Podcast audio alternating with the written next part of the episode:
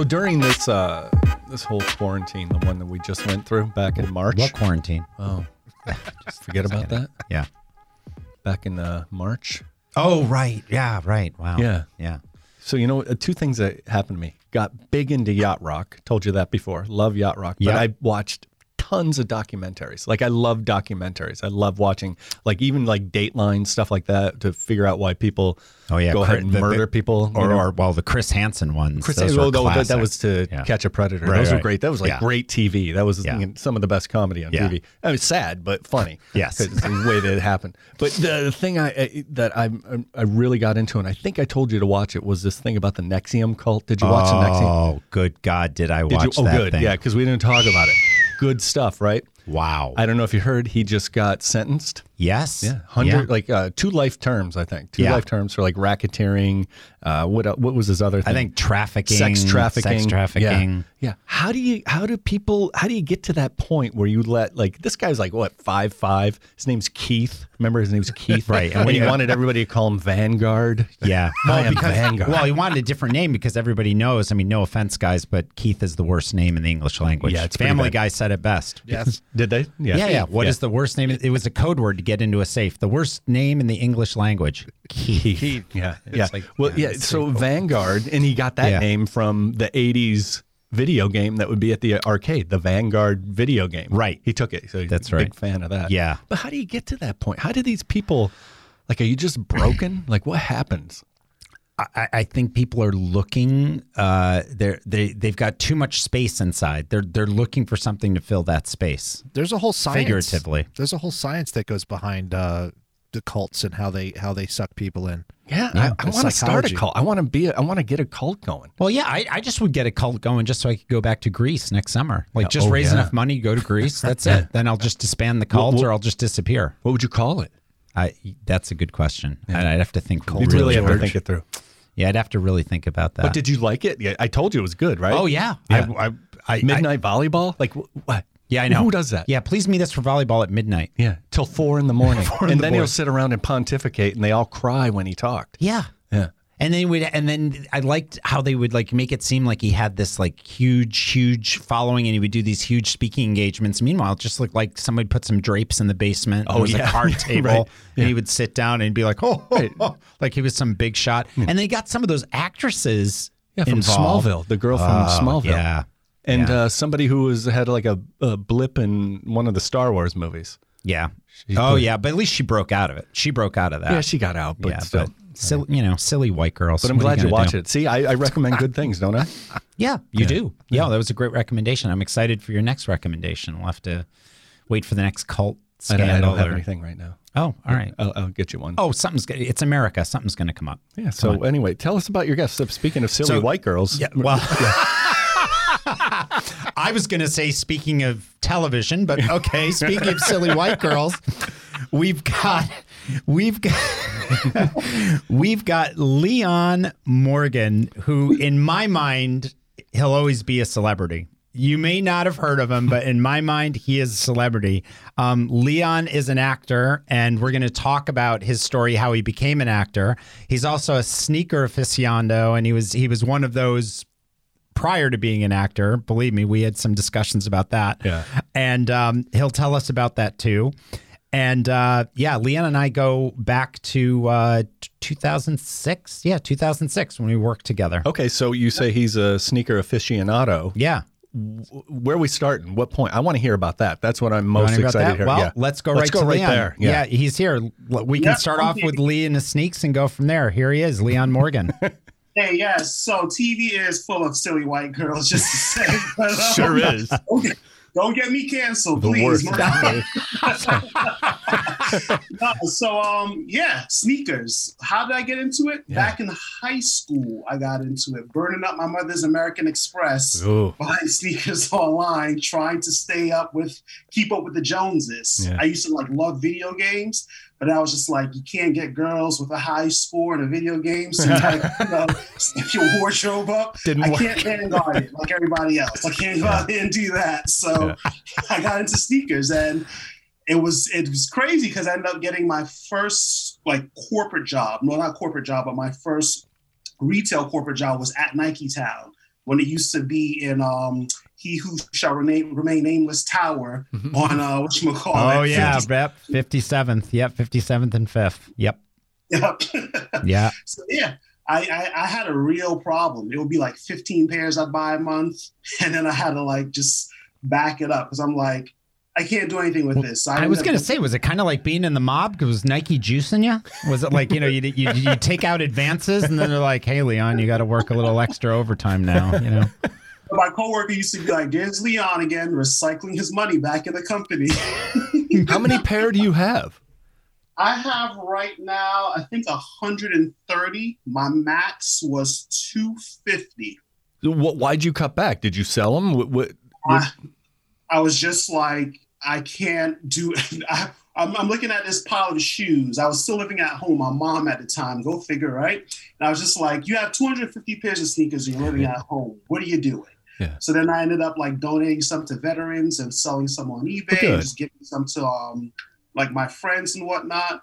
And then when I got my own apartment with my fiance, I was just like, you know what? Now you can kind of do it again, but just do it, but just pace yourself. You can't possibly wear all the. How many of these have you worn, like of the ones you own? So I've worn, I would say 97% of them. There's 3% I haven't broken out yet because I'm just like, you know, like it's winter now. I don't want to ruin these sneakers. That's right. Oh, yeah. Right. No, I learned that from Leon. I have certain like sneakers now, especially from Nike, I will only wear in spring. Yeah, I'm the same way. If somebody comes and like taps into you with their dirty shoe and scuffs it, don't you get pissed? I get pissed if somebody scuffs my shoe. Now, Leon, this is the thing I had. My brother was a trainer in the NBA, so he had a contract with Nike. So I used to be able to get, you know, Nikes whenever I wanted. It was a great treat, but I didn't take advantage. You would have taken advantage of them. You'd been like, I need a new pair. I didn't take advantage. Oh, I would have been. Yeah, I would have. You would have. That's it. Impressive. And that's just kind of what I do. So I was just like, you know, during the pandemic, you know, as Georgetown, an actor, and the industry slowed down a bit, I was just like, you know what?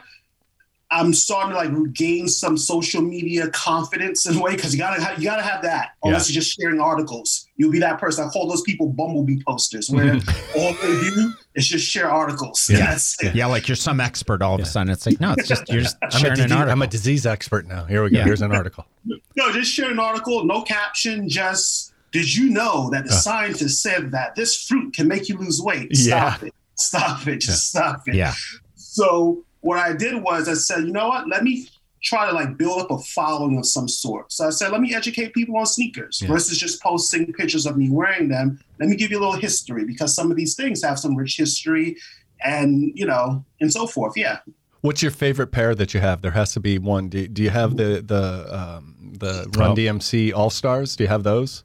Which one? The Run DMC All-Stars, the Superstars? I'm sorry. No, Leon doesn't really wear Adidas like that. Oh, just Nike.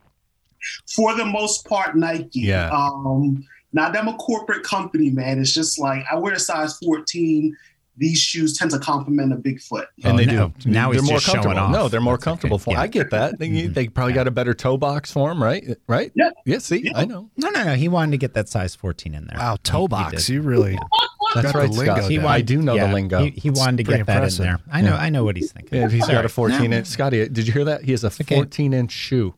You know what that means. Big shoes, big feet. Yes. That's what I mean. No, I know what he was doing. That's all right. He's got a big one. Hey, my mom from church is listening. No. My dad's been in church like 30 years. So we'll hold you on the platform. So I knew about this sneaker thing with the collection with Leon because when Leon and I worked together, he would wear different sneakers all the time. And what I'd love to do is the one thing, you know, yes, your mother talked to you about how many pairs you had, but do you remember the discussion we had in the office about that too, where I said it might be time to shed a few?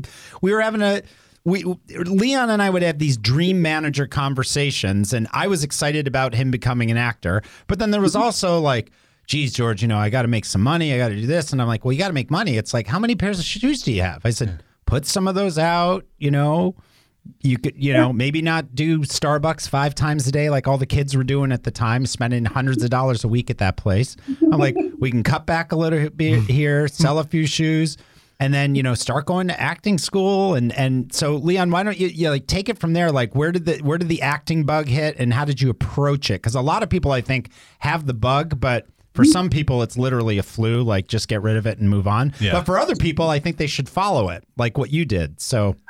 My acting bug is a lingering disease right now. It's lingering, like COVID. Like, okay. You got it, now you got some lingering effects. But no, so before I wanted to become an actor, I wanted to become a music producer.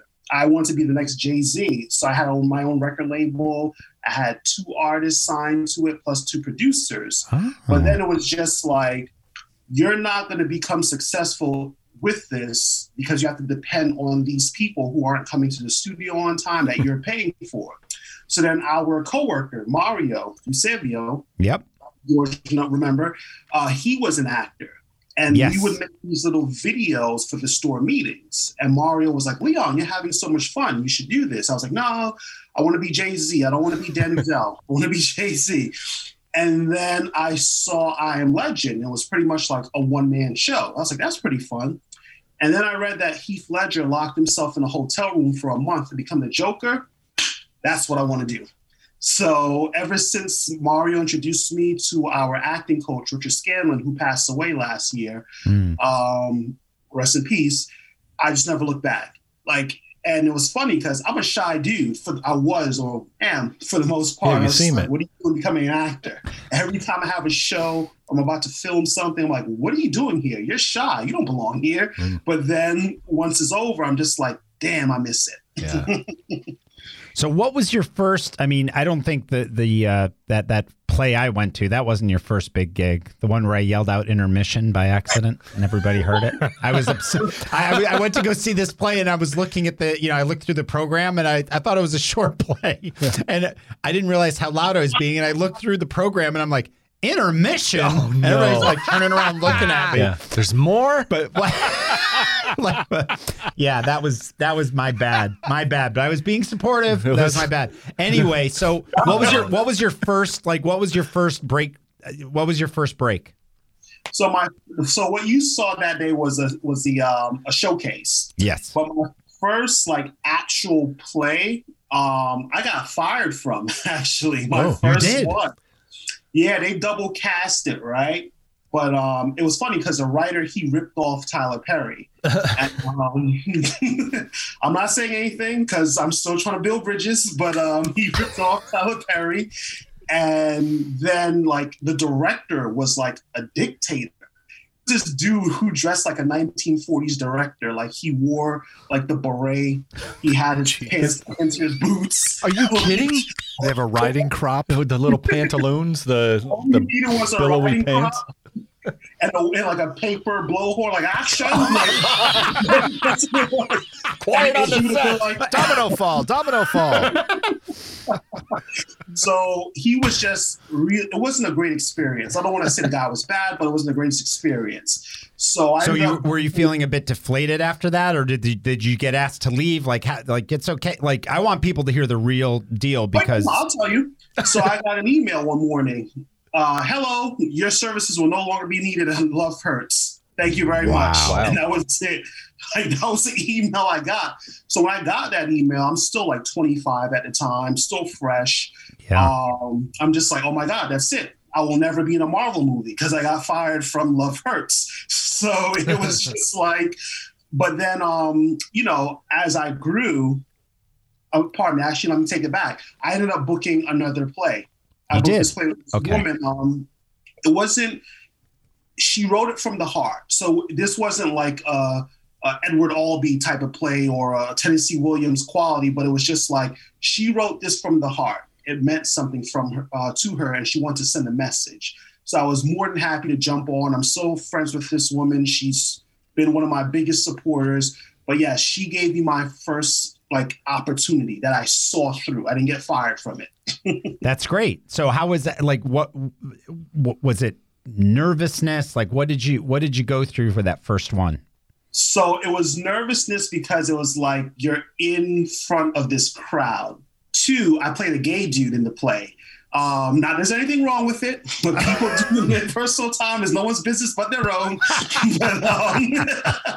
So it was like, that was my first role. So at first it was like, you know, a little nervous taking on such a role, because you and I actually had a conversation about that. Yes. You said, do you want your first role to be this? Because it's not that there's anything wrong with it. Right. It's just you're fresh in the game. Can you connect with that character? Right. You know? So it was a little bit nerve-wracking to do that, but it was also nerve-wracking because I'm in front of a Black audience. Black people, we talk at the screen. We talk at the stage. So that's just what we do. It's embedded in us. So when I got on that stage and people were talking back at me, I was like, oh my God, this is so fun. Like, okay, I'm making these people feel a certain way that they're just yelling at the character, not knowing that, hey, this is written. This is not how I really feel. So the audience was actually like yelling out to you, like, you know, that's right. Yep. You know, like that type of. No. Sit down. Get out of there. Like, yeah. Mm-hmm. One play I did this, I was just like, why won't women treat me right? And this lady was like, I'll take you home. I was like, yes, okay. So, yeah, I'm always nervous when I get on the stage. Like, you know, it tells me that I love what I do. But, like, when you can make someone laugh or cry or get angry with you, this character, it's just tops. Yeah, that's great. That's great. So you got in that play, you played the gay character, the audience is like coming along the ride with you. What happens after that? Like, what did you get some extra schooling? Did you meet up with an agency? Like, how does the process work? So what I did, so naive Leon back at the time thought, oh, I did this play. Someone's going to come see me and I'm going to be in a new X-Men movie. For some reason, it was always being going to Hollywood and doing a Marvel film. I don't know what it was with me in my 20s, but I started to learn that, no, it's more than that. You actually have to grind hard. It's a lottery. It's even worse than the NBA draft, you know? So I decided to work with my, I'm like stammering all over the place here. I decided to enroll in an acting school, the William Esper Studio. Okay. I get that training, that discipline, the responsibility of meeting with your scene partner outside of class, not just waiting for class to do your work. Like, that was your responsibility. They drill that into you, because it's like, for all the hours that you are not training or being responsible, someone else is putting in the double time. And my teacher always told me the actor who does the work is the actor who gets the work. So there you go. I graduated from the William Esper Studio. All right, great. I'm a trained actor. I'm going to get every role now. I'm going to be an Iron Man too. Nope. That doesn't matter. You didn't get in? No. So I'm thinking to myself, like, these reps are going to love me because, you know, look, he works in the William Esper Studio. He has theater underneath his belt. Like, this kid's an artist. No. Then you learn about the thing of types now. Does Leon look like the type that works for George at this corporation? Yes, he can play that character, but would you take him as that guy? No. So we're going to go with someone else. Your audition was great, but you just weren't right for the part. Does Leon look like he would be in a relationship with Scarlett Johansson? Maybe she likes brothers. But according to this movie, it doesn't look like they're going to be together. So, Leon, the world's going to go to Dax Shepard, but hang on, buddy. We're going to look for something for you. Right. You know? So there are these little things that you find along the way that help you grow. It crushes the naive, young, bright-eyed actor in you, and it turns you into the professional artist. That's okay. It's a good way to look at it. That's a great way to look. I don't think many people look at it that way. No, and they should, because they should. He's right. It's a crushing. It can be a soul crushing business. So, what kind of gigs were you getting out of that after you graduated school? You weren't getting the Iron Man roles. What were you getting? So I was getting more black box theater, more black box and plays written by black directors and writers in Harlem and parts of Brooklyn. And it was just like, maybe you need to find a little bit of yourself, because I won't lie, when I was coming in the game, you'd look on TV or in film, it's mainly like white faces, white writers, white directors. So you think like that's the way to go. You think white is right, and you tend to turn your back on your culture. But as I started grinding more and seeing there's a thing of type or connection now, you're not just reading words and regurgitating them. You have to actually connect with this character and the circumstance. I found a way, an appreciation to my own culture. Actually, one of my teachers, Patrick Quagliano, he said, I don't think is that you're not getting the Black roles. I think you're afraid to do them because you may feel you won't connect with them. And a part of what he said was true. I didn't grow up like in your traditional Black family. My family's from the Caribbean, so we have our different roots. It's not necessarily in tune with what's going on in the South or someone who grew up in Brooklyn or such. So there was a part of me that felt like, yeah, I'm Black, but I'm not part of that class. Not that I think I'm better than them. I just didn't have that experience. No, you didn't have that experience. Yes, that experience of growing up in, you know, being like 6th or 10th generation in America. Like I'm first generation, my brother and sister and I. So there was a part of me that was afraid I couldn't connect with that. But little did I know, whether I'm from Honduras and Trinidad or from Charleston, South Carolina, I'm still a brother. Yeah. So I still get that experience. Yeah. If that makes any sense. That makes sense. No, of course it does. Yeah. Of course it does. I'll tell you, you know, it's funny. I just one quick aside and then I have another question, but I mean, Leon and I were actually the original Larry and Leon from Curb Your Enthusiasm. When I went to Curb Your Enthusiasm now, Leon and I, when we were working together, we didn't live together, but we were the original Larry and Leon. Sit there and bicker with each other? No, just bicker, talk stuff. Like I would learn a lot. You know, there was cultural things Leon would learn about me with the gay community. I learned a ton from Leon in the Black community. We were able to frame it in a humorous way. I don't think people would have gotten us, to be honest. I think we probably both would have been fired if they heard some of the stuff we talked about. But we just And it was Leon. Just did you use George's? Did you use him when you were playing your gay character? Was he your reference? So at first, I won't lie to you. Like I would ask like my gay coworkers, I'm like, so what would you do in this situation? It's just like. As I look back at it, it's kind of cringeworthy because it's almost like, "Hey, Leon, I'm gonna go date this Black guy. What do you guys like to do?" You know, it's almost like that. So it's like it was cringeworthy. But I'll give you like a little aside. Actually, I remember I used to have a mohawk. Yeah, and like a real mohawk, shaved sides and everything. And I was gonna get a tattoo on the side of my head. George picked up the store walkie-talkie and he says. Hi, everyone. This is George Poulios, just letting the store know that if Leon Morgan gets a tattoo on the side of his head, I'm done with him. That's a friend. That's a good friend right there.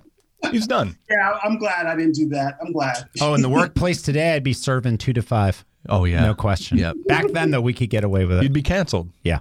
But, yeah.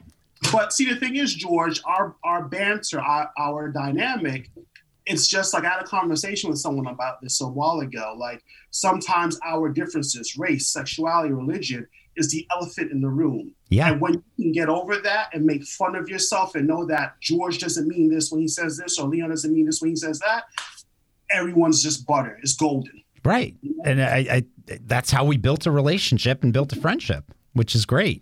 So let's talk where, you know, we've got, and believe me, we'll put all the Leon Morgan acting, Lee and his sneaks. We'll put all those on the website. Oh, you got to promote the show. Can you send a picture of your wall of, or your drawers? Not your pants, but your drawers of we will need sneakers. We'll need a photo of that for sure. In addition to the handsome profile you sent us. Oh, yeah.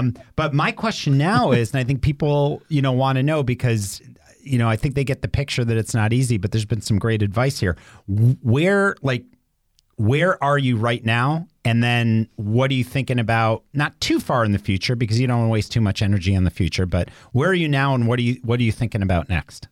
So where am I now? I'm still figuring myself out. So There's no such thing as a master actor. If you've mastered acting, that means you've mastered the human condition and you're wasting your time acting. You should be charging $500 million for speaking engagement at colleges, honestly.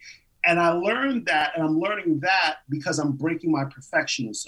So George and I had a conversation actually the other day because I took this audition technique class over Zoom. Yep. I was like, you know, let me work the creative muscle. And I was sitting up there trying to be perfect in my scenes and my scene work. And it just wasn't landing. I wasn't honest. I was just trying to put on a performance versus actually just coming from an honest place. And that's the thing. A lot of people don't realize that acting and auditioning, two different beasts. Like, yes, when you book that role, become Jerry Seinfeld, become George Costanza. But in that audition room, I'm Leon Morgan showing you, the casting director, how I'm going to put the pieces together for this puzzle. You have a casting problem. I'm Leon. Here's my honest take on this character. Mm-hmm. Does it work? Yes. Great. Let's sign the papers. If not, no problem. Great audition. I'll keep you in the back of my head. You know, so I'm learning that there's no such thing as a perfect human being. So therefore, you don't have to be perfect in your audition.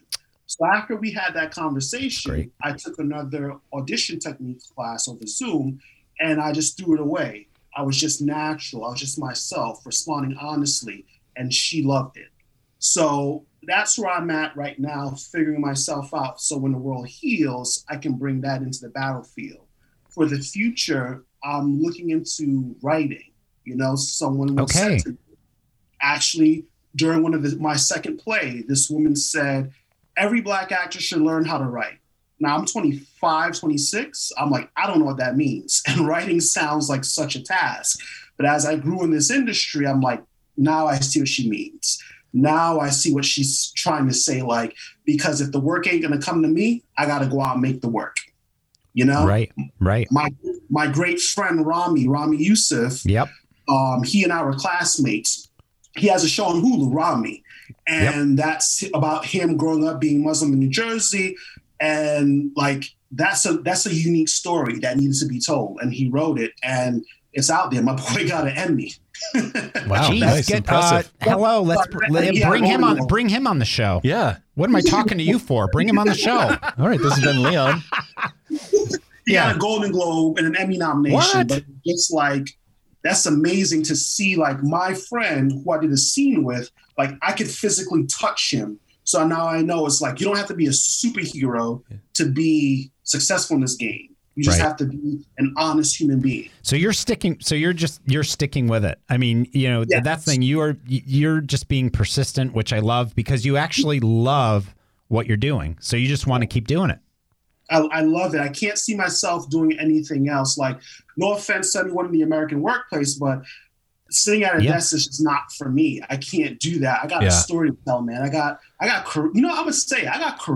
I got charm. You do. Out there. You know what I like that he said there too is the fact that he's happy for somebody else in his field. Like, even in stand-up comedy, and I'm sure it's with acting, there's so much jealousy. You know, people that how come he's got an Emmy? Why is he getting a Golden Globe nomination? Why is he headlining? Why is he opening for, you know, Jerry Seinfeld? Why aren't I? And you see so much of that in all these fields, and I'm sure it's true in music too. But I try to be so positive and helpful towards people. And I love the fact that he said that he's happy for somebody. You got to be, I mean, what's wrong with you that you can't show a little happiness for somebody that they're having some success? How did you get to that mental space, Leon? Was it meditation, a book? Like, seriously, because I think it takes some work. It does take some work, because there are many times I used to compare myself to other people. Like, I'm actually glad you spoke about, like, the happiness and jealousy. Like, so... there was a time where I wasn't jealous, but it was more like, George just booked freaking Black Panther. Like, why am I not doing that? Like, what's going on? So what I would do is I would say, you know what? There's so many different roles out there. Good for George. It was his time. I can't compare my chapter 1 to his chapter 20. Yeah. That's one thing. 2 is just like, if I'm friends with this person, why don't I just reach out to them and have a conversation and pick their brain and see, like, how do they maneuver through obstacles? Like, people like to say, like, this game has luck to it, but I agree with Peter Dinklage. There's nothing lucky about it. You're kind of cheapening my journey. Yeah. So, and then it's just like, what do I have to gain to be jealous? You know, like, all that's going to do is make my face wrinkle faster. And I can't do that. You need your youth in this industry. But, I've seen it where people get so jealous that they try to bring down their peers, right? Like, I'll tell you a story that happened to me. I was in a play with a young lady that actually didn't take off. I left the play and did another play, and that actually took off. She decided to spread a rumor about me out of jealousy. She said that I was sexually aggressive towards her in the play. I played her husband, so I kissed her on the lips twice. Oh, so do you mean the original play you left, she made it seem like you left because of that reason. And yeah, because you were, because the second play was successful, she created this new narrative. Yeah. So okay, I had left the play. And she was very full of herself. And, you know, sometimes gotta have low confidence, but just be careful with that. So I found out from a mutual friend that she said that I was like sexually aggressive towards her and such. Ah, okay. I said to the friend, I'm like, well, did she tell you that when I left the play, she was texting me and, you know, saying, I wish to work with you again? Oh. Did she tell you how when we had to rehearse one time, she invited me to her house to rehearse when her roommate wasn't there? Nothing happened. Yeah, I know, of course. Myself, you know, like, so I'm just like, I don't want to be that. I don't want to be the guy who's out there trying to spread rumors to break down another actor because he or she is doing better than me. Right. You know, because that's not going to lead to me getting any roles. You understand what I'm saying? And I had another incident where I had a former friend of mine. He was a white dude. We're actors. Well, he's a type. I'm an actor. He's not an artist, but that's another story. But he was getting a little pissed off because he wasn't getting as many auditions anymore because they decided to, you know, diversify the industry. Sure. So he started like taking out on me, telling me that racism doesn't exist. No. It's a war against whites, you know, poor me. Yeah. And I'm just like, I don't want to be that person. So the only thing I need to be is happy, not to a point where it's toxic, where it's just like, everything is just so great and bright. No, but like, you know what? George is my boy. He has his own TV show. Good for him. That tells me that I can maneuver through this industry as well. That's right. A great mindset. Yeah. You just, you avoid the excuses and just get down to business. And I think a lot of people like to use excuses as reasons for failure, or that famous phrase that drives me nuts is, well, I tried. It's like, no, you literally, and in this case, it's literal. You literally act the way to your goal. And in this case, you're literally acting. And I love that he said, when he was talking about comparing yourself to other people, you know, even in business, once you start comparing yourself to what you're already defeating yourself. Like even in comedy, you compare yourself to another. You don't compare. You just be you. Go out and be you. Yeah. And do the best you can. If you think I'm going to compare to size 14 sneakers, you're out of your mind. No way. Whoa. No way. And on that note, I am going to say, Leon, thank you very much. This is Leon, for your time. Oh man, I had like so many stories now. Well, the good news about this show is when we've got great guests, you come back to give an update. So season 2, which will be starting in February, we will absolutely have you back on board. Definitely, and we'll definitely get inside your drawers there. Right, we need a picture of the drawers, and we want to do a lot with. You can find Leon on @LeonMorganActing on Instagram. Lee_and_ his _sneakers and sneaks, excuse me. So there's lots of underscores there. And that's also on Instagram, but we'll have all those connections for you listeners on the website and obviously on our social media. Do you have a fans only too? 14-inch Leon or no? I should get an OnlyFans. OnlyFans, yeah. Since season 2 in February, Black History Month, I should be the first guest with an hour slot. Hey, you know what? That's what we're doing. You just bitched your way into a new show. Yeah, That's it. You just did it. You just bitched your way into the first episode of season 2. Yeah. All right, we got it. Done deal. I'm serious. You know, we're going to handcuff ourselves to the door. Well, let's not get kinky. No. Okay, that's all right. Jeez. Yeah. For someone that needed a lot of coaching to be a gay character, I don't know.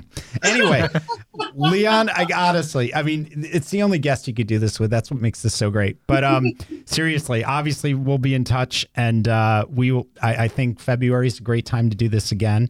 But thank you for your time today. Yeah, thanks, Leon. I know you're busy, and thank you just for sharing your story. It's not many people that can talk about failure, rejection, and still be happy, you know, following their passion, being positive, being happy for other people.